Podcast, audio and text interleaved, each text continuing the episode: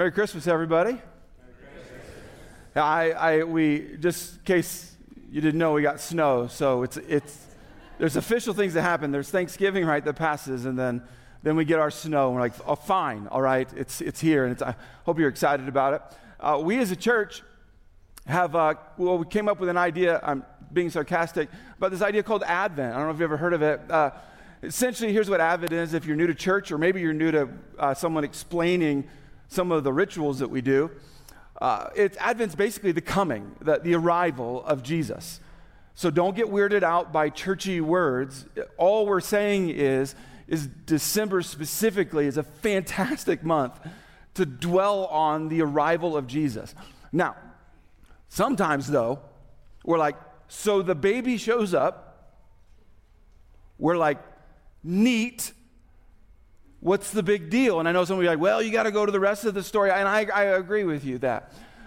But over time, the church has dwelled on four main things, four like essential things that you and I ought to pay attention to when it comes to the arrival of Jesus. And so that's what we're going after. And if you missed the first week, we talked about uh, hope. This week, I wonder what we're going to discuss. We're talking about faith. Now, just if, if you missed the first week, this alarms some of us because you're like, um, David, you know, the, the Advent calendar we bought says love. Uh, what happened? Uh, here's what this is actually talking about. The first week, known as Hope, some would even call it uh, the candle of prophecy, because candles would often get lit on, on talking about Advent, uh, the, the candle of expectation. The second week, you, could call it the candle of faith or the candle of love, being faith in the love of God, or the candle of experience. It, it's when Christians said, you know what, we've got amazing things to hope for, but maybe you've asked this question yeah, but what about today? like, what do I do today with the arrival of Jesus? And that's where our faith plays out. So here's what we're going to do we're going to spy in on the story of Mary and the story of Joseph in the Christmas story and learn from them all about faith. And here's my agenda because I have one is that when we're all done today, that faith will be less of a mystical thing to you and a very experiential, almost tangible thing you can walk out in your life. Rather than being something you feel like you don't have enough of, it can begin to be something you actually practice. Clear? That's my agenda. All right.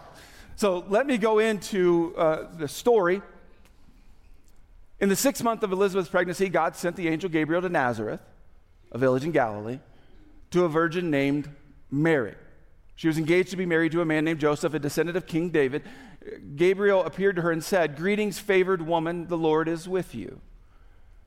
Confused and disturbed, which that's a nice way to put it. Mary, sorry, it's just funny to me. I'm picturing it right now uh, Mary tried to think what the angel could mean. Uh, don't be afraid, Mary, the angel told her, for you have found favor with God. You will conceive and give birth to a son, and you will name him Jesus. He'll be very great and will be called the Son of the Most High. The Lord God will give him the throne of his ancestor David, and he will reign over Israel forever. His kingdom will never end. That is some fantastic news. Some of you would be cool with if someone visited you and said, Hey, you're going to conceive a child, this is going to play out, and, and your kid's going to get good grades. You're going to be like, I'm good, I'm good. or your kid's going to do their homework, and you're going to be like, That's all I needed to know. That's all I needed to know, right? So I, let's not miss the fact that Mary just gets told information from an angel, which that's a whole nother topic of coolness.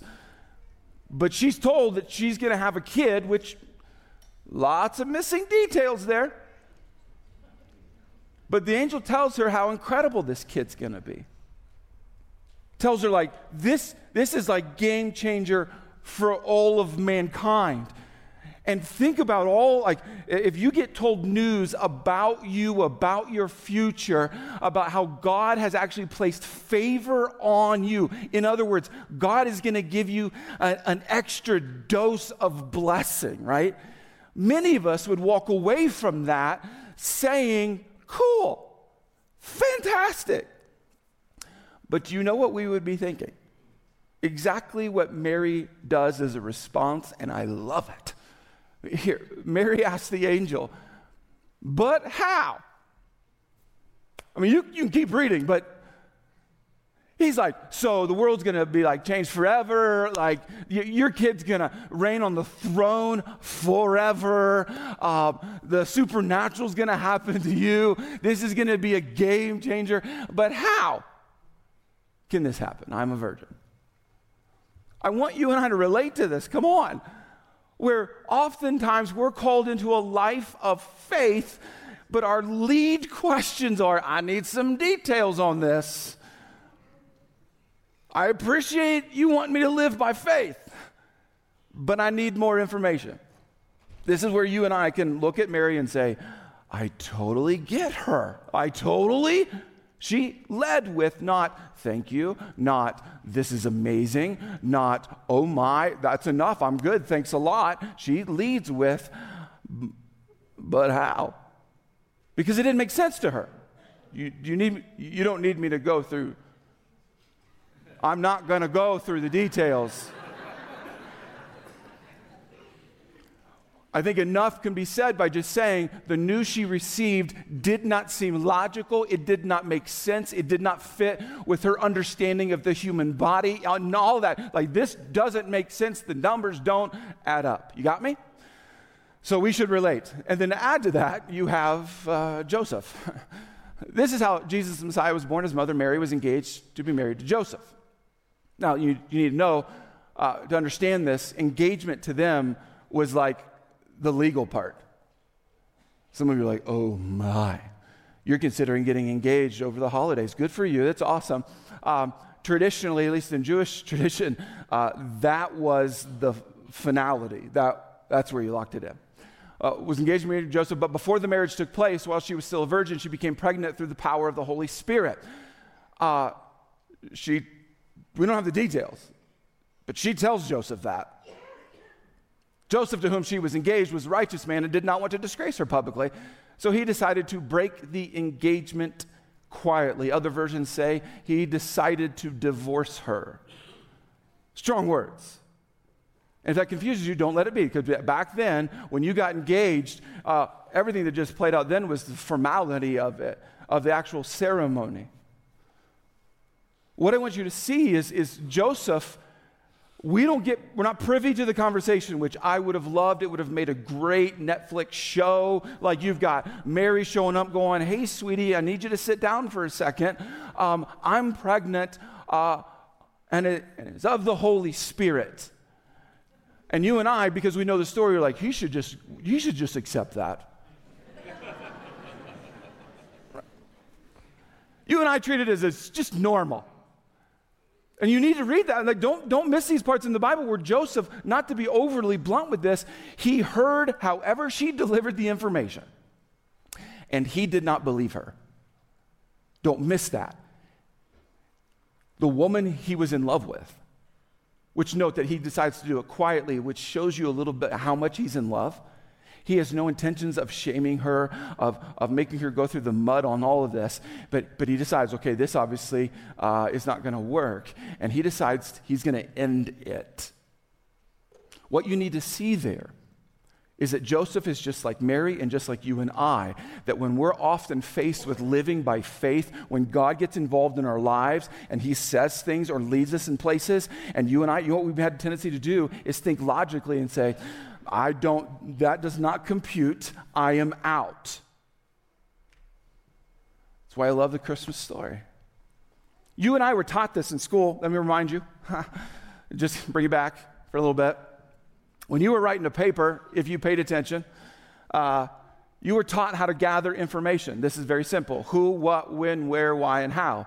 Uh, if you need to do this for your exams coming up, you're welcome. This is how you actually begin. You're supposed to, a good, a good research project, supposed to involve this, right? This is normal. This is standard good English teaching. The problem is here's the problem. When you and I take that kind of information gathering, and we plug it into our relationship with God. When you do that, when you do that, that's good for English class, but not good for your faith because then things begin to get at odds. In other words, the who and the what begins to go against the when, where, why, how. In other words, you've got who and what. Let's just say, let me teach you something about God. God says He's God. They're locked in the who. And you know what God said to do with your life and my life? You want your purpose? Here it is. You can write this down. Here's God's will for your life, for the rest of your life. God said to love Him and to love others. There you go. There's the who it's about and what to do with the rest of your life. And you know you and I do? Yeah, but when? But, but where? Yeah, but, but, but why? And definitely, how am I supposed to do that? You see how there becomes to be a, a, tension between the two where we struggle living in faith because at the time of trying to treat God as a relationship and with faith, we're still in our brains, our minds still going, yeah, but I need before I do anything. So here, uh, if when, where, why, or how are louder than who, what do we do? And I rhymed on purpose. what happens when the way you and I are formed in the educational system, which I'm not hating on, when the logical part of our lives meets a God that you physically can't see, what do you do?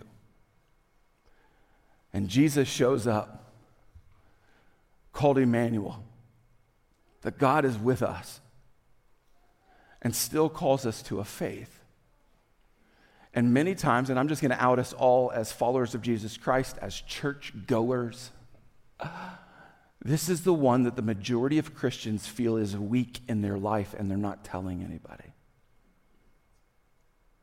This is if life does not go your way, what gets challenged. So we need Christmas. Christmas helps us. And I'm going to sum up all of Christmas for you. You're welcome on this. Here, Christmas. Jesus arrived to deliver a relationship.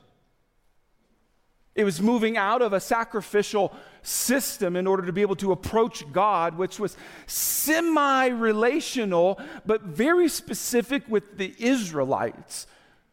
To where Jesus arrives to deliver a relationship that would eventually let the news out that anyone and everyone, if they want, could actually choose to follow the way of Jesus. Jesus arrived to deliver a relationship, and here, relationships require faith. That's, I mean, if you want to work on that with your marriage, there you go.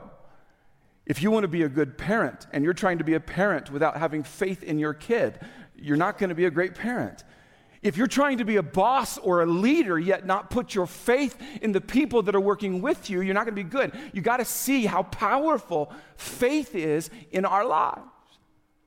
And Mary and Joseph are here to help.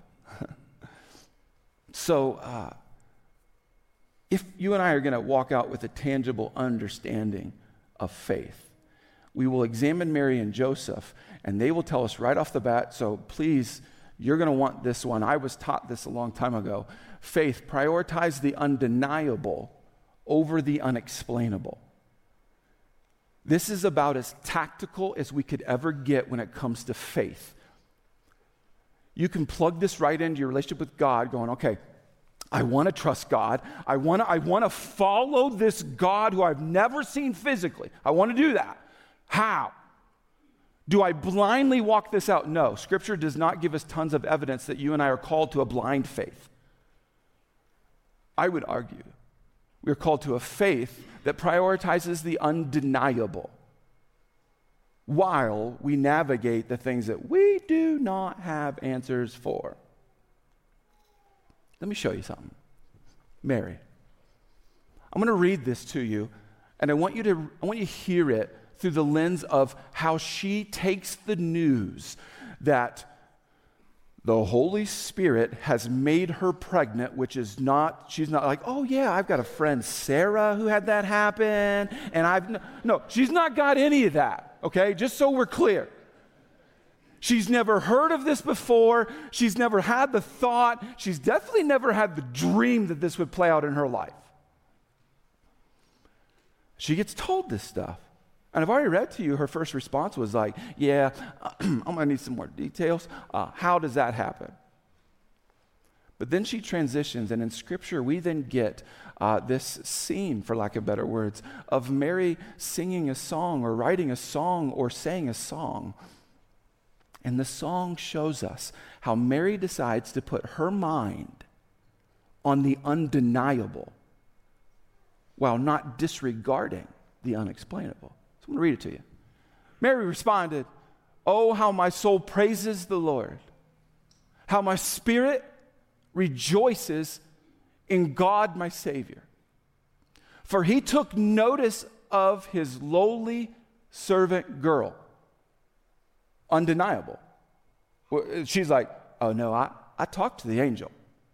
I can't, I can't just cancel that out and forget that. And from now on, all generations will call me blessed. That's what she was told. For the mighty one is holy. That's undeniable. And he has done great things for me. Undeniable.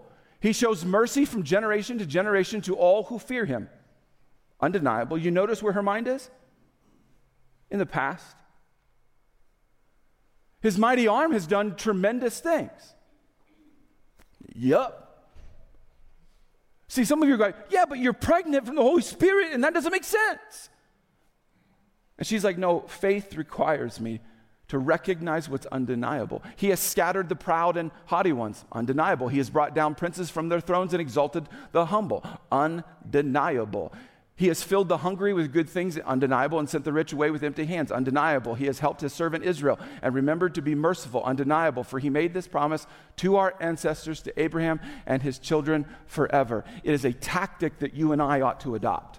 If you want to walk in faith, here's the deal you won't have every answer.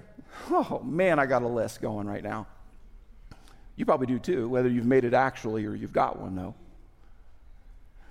I bet we could come up with a very lengthy list of the unexplainable things of life. Here is how a mature person, though, does it.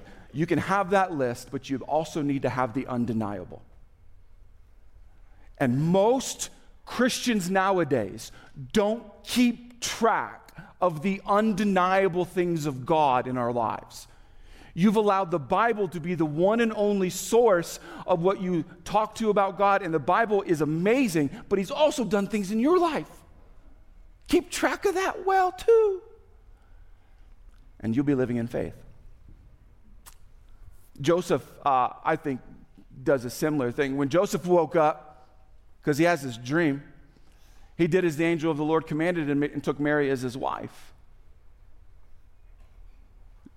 Make sure you haven't forgotten that he was postured to divorce his fiance.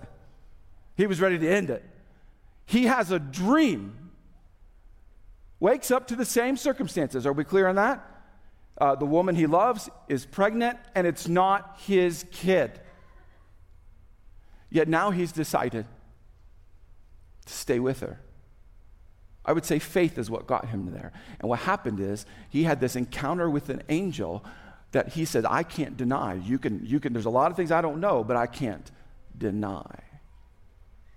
So here is what uh, faith requires of us curiosity. Am I willing to obey God and stay curious? We're going to go after something for a minute. Because in the church world, sometimes we critique people who are curious about God we begin to say, well, you just need to pretend like you know. You just need to fake it till you make it. Let's stop that trash. Please don't fake things when it comes to God. You're allowed to be curious. You're allowed to have unanswered questions where you're like, yeah, I can't explain all that. But there are things I can't deny.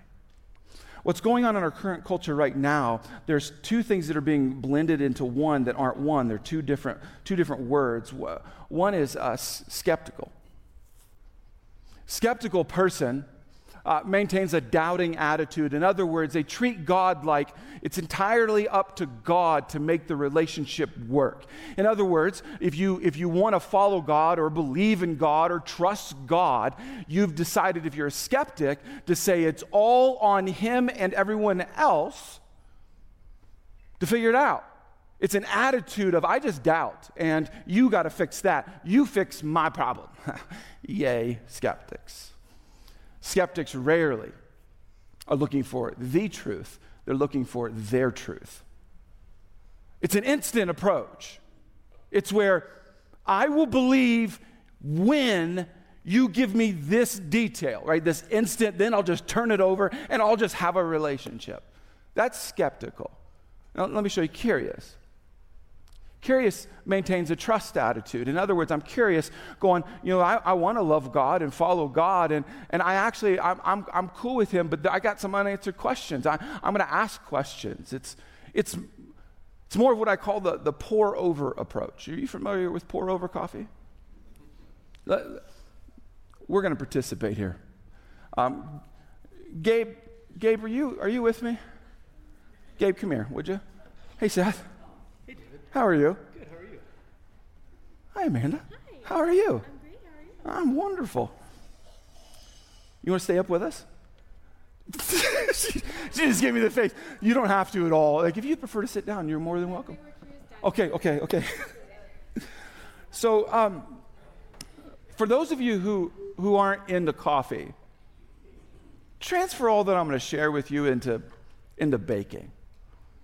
There's a similar approach, but we're going to talk about coffee. Um, if you don't know Seth, Seth has done many things in his life. Couple. Couple? Done things. Yes, we're, well, we're not going to go there, but we're going to talk about uh, the, the, jobs, the jobs that you've held. Uh, at one point in your life, at a season of your life, you have actually uh, professionally made coffee for people. Yes, sir. Uh, is there a difference between like the way you make coffee, and let's just say, for instance, for random thought here, the way Keurig makes coffee? Keurig, if you don't know what it is, this is a Keurig machine, if I'm even saying that right. Sure. There's a, there's a little bit of a difference. The, uh, this coffee takes anywhere from five to ten minutes to make. Mm-hmm. Freshly ground beans, weighed, measured, temperature controlled, versus Sounds like chemistry class. pressed and squeezed. Hey, by the way, uh, we didn't want to leave uh, downtown or east out. So if you're at downtown or east, you can just raise your hand, and, and, and Josh is there to serve you some coffee. Now, not enough for everybody, but for some, that's how we do things. Uh, so here's what we're going to do. Uh, we've, we've let the Keurig in all of its glory brew a, do we even call it brewing? Produce a cup of coffee. Uh, we timed it earlier, 30 seconds, maybe 55 seconds if you want a really rich, you know, cup. But I brought Gabe up because I know Gabe well enough that he appreciates the fine tasting of coffee. I do, yes. Gabe, before we do this, would you say there's a different, just let's go in with, with any assumptions you've already made. Okay. Do you think one is better than the other just right off the bat? I do, Be honest. I, I do have an opinion. Okay, yes. okay. That's why I just want to know if you had an opinion. So, would you mind tasting one or the other first? And, and you can too. I'm just going to drink this the rest of the sermon. Um, you just just taste one of them. Uh, I don't know even which one you're picking first. Okay. Now taste the other one, whichever one you've decided. So I just I just want to get. an. Uh, did we discuss this beforehand? I just want you to know that we're doing this very Oh, honestly. no, we did not discuss this at all. Yeah, there you go. That's the benefits of being a friend of mine. I get to drink coffee, and you aren't. So I Oh man. there is a significant difference. Yes. Uh, significant, how would you describe the significant difference that you're experiencing right now? Are you saying the Keurig is much better? well, not to sound too elitist, but one is good and one is not. Which one, just so we're on the record, is good? I prefer the pour over. Okay, Yeah. that was very politically correct. yeah. Uh, would you say the Keurig is, oh, what's a good word? Garbage. Well, you. I mean, it is coffee. It is coffee, but it's uh, it is what one could call garbage coffee. Yeah. I'm gonna set this Man, down. this is so good. I appreciate your honesty and your full disclosure. Uh, Seth, how long does it take a, a professional to produce pour over coffee? Kind of depends on what kind you're do, doing. But Okay. This one took about five minutes. Five minutes. Yeah. Okay. So give me a range. Five minutes to what? Five to ten. Five to Yeah. five to ten. uh, how long, you know, let's just say a professional who would make Keurig coffee. Professional. Um, how long would it take a Keurig professional to make a, a cup of whatever that thing makes? Uh, it depends on how long it takes him to carry it to the trash. Okay. I think it's a good way to end this. Uh, thanks, fellas. Appreciate your this. This helps. Uh, all right. You, hey, take that. You, you want the Keurig stuff? All right. That's really good. If you can't, I know you can't, but man, that's really good. Uh, uh, Keurig people, because I think there's a people, which I'm not hating on you. For those of you who are like, I'm so offended by that's what it's like to be a part of our church. Just be. you, do you know what Keurig people? Because they're, they're not bad people. Do you know why people who drink Keurig coffee? You know, you know why they do it? Convenience. If you were to tell me anything, th- I got an issue if you're like, no, it's the better tasting. Then we can talk later on about it's not the better tasting. But most people who drink Keurig coffee, the, the, the reason that brand is, has, has taken off is because you can get a cup of coffee and you don't actually have a bunch of waste, even though someone argue that you're creating a bunch of waste. Anyways, but you, you yourself are not having like a big uh, pot of coffee that you're coming home to that you got to pour out and be like, oh man, I wasted all of that. And you're also getting it very, very fast. The reason most of us don't make pour over coffee, it was one the time, most of us are like, man, I got I got tons of time to waste in the morning. What do you got? What, do you, well, I can spend $10 making my, or 10 minutes making my one cup of coffee. No, most of us don't do that, even though you would say one is better than the other. There's a point to all this. Remember, we're talking about being a skeptic versus curious. Curious people have a trusting attitude. And I want to give you permission as a Christian to have a trusting attitude because here, healthy relationships aren't fast or easy. Coffee can be fast and easy if you want it to be. But your marriage, you should never say, what's the fastest approach and what's the easiest. Leading anyone in your life, you never should say, I just want to do what's easiest for me right? I mean, you would never do that. And if you want to have faith in God, you've got to allow time. That's what I'm getting at. And we live in a culture nowadays struggling to give God time. We're so hurried and wondering why we don't have faith because we want this instant God. Do this, and you've got by the end of the day to do it. And most of us would say what we've learned, though, in life is the things that happen over time that takes time. Those are good. To show you something. Uh, Mary, I think this is, this, is a, this is a detail, but I think it's important. Mary responded, I am the Lord's servant. May everything you have said about me come true. Do you notice the language that she uses is lacking a hint of certainty? she has this interaction, very holy interaction, but her conclusion is I am going with faith, walk this out. Are you willing with God, because this is the only way to have faith, is to get maybe one of your questions answered where you can find some undeniability in Him, but there's going to be this unexplainable stuff that you might have to wait to be in His presence in heaven, saying, May I ask you a few questions? And that's okay.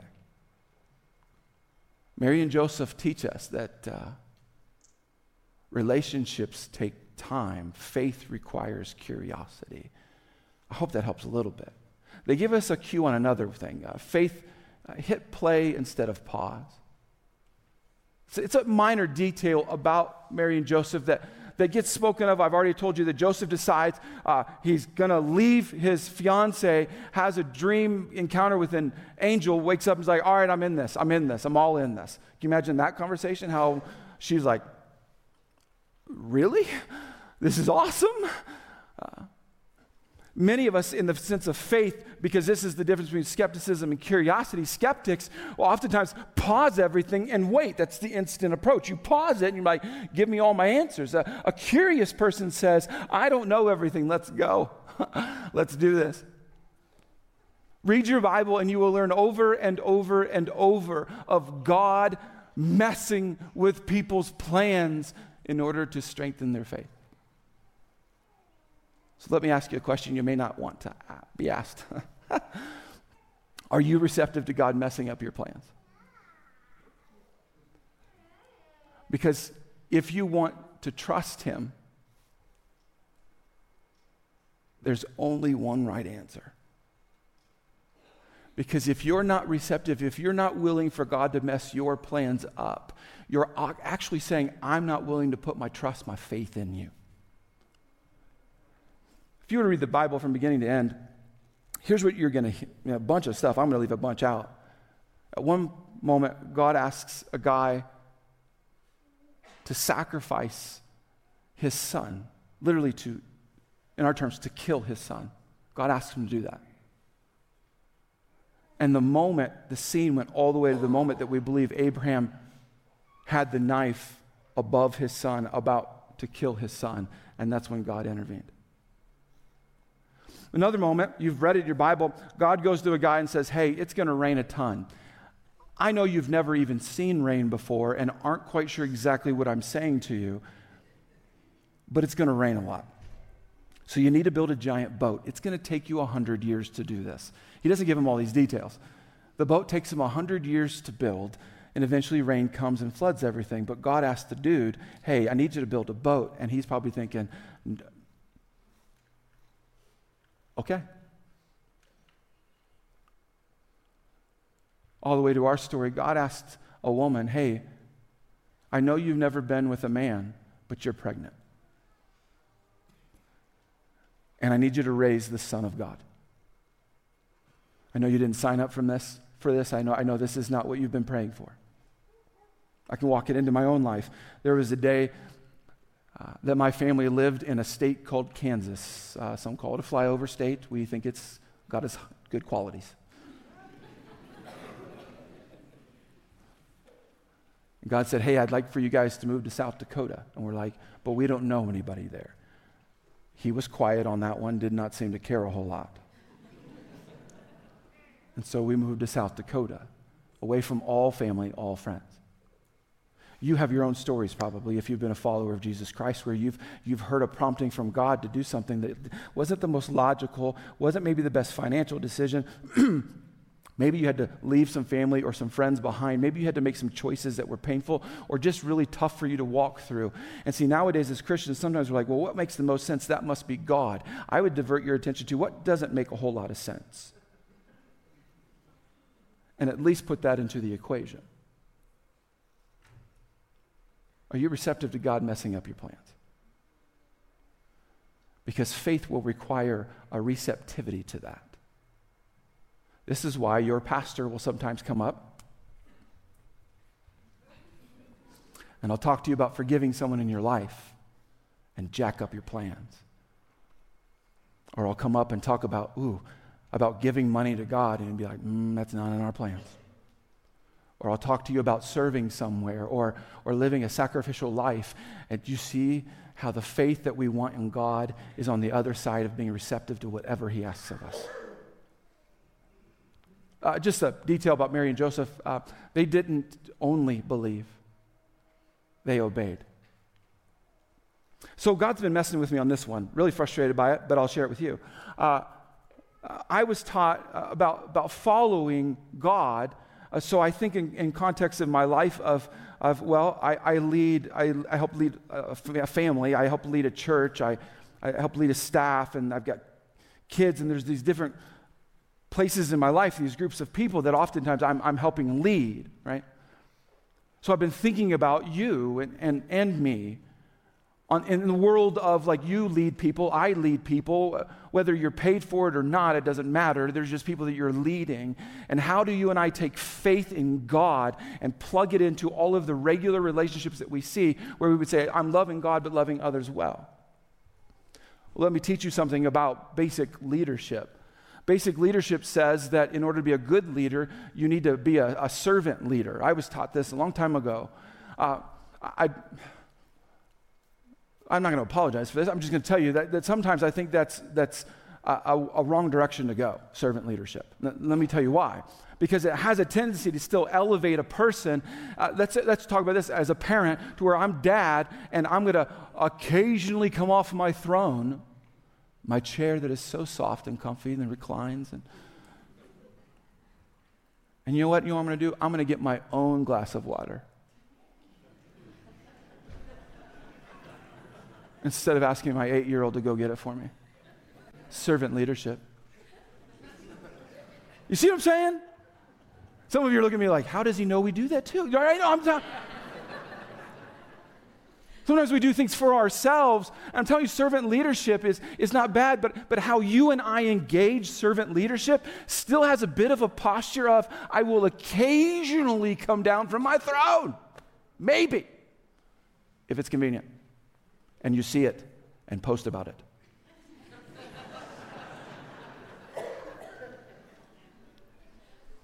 So here's where God's messing with me. We talk about a word for the year, oftentimes as a church that guides us. This year, our, our word for the year is stand. And so I've been asking God, give me a word for, for me personally for 2022. And He did, and I hate it. It's awesome. Uh, servanthood. What if you and I like bypass the idea of servant leadership and we just became servants? So I'm the guy to call for any projects you might have in 2022, apparently. Uh,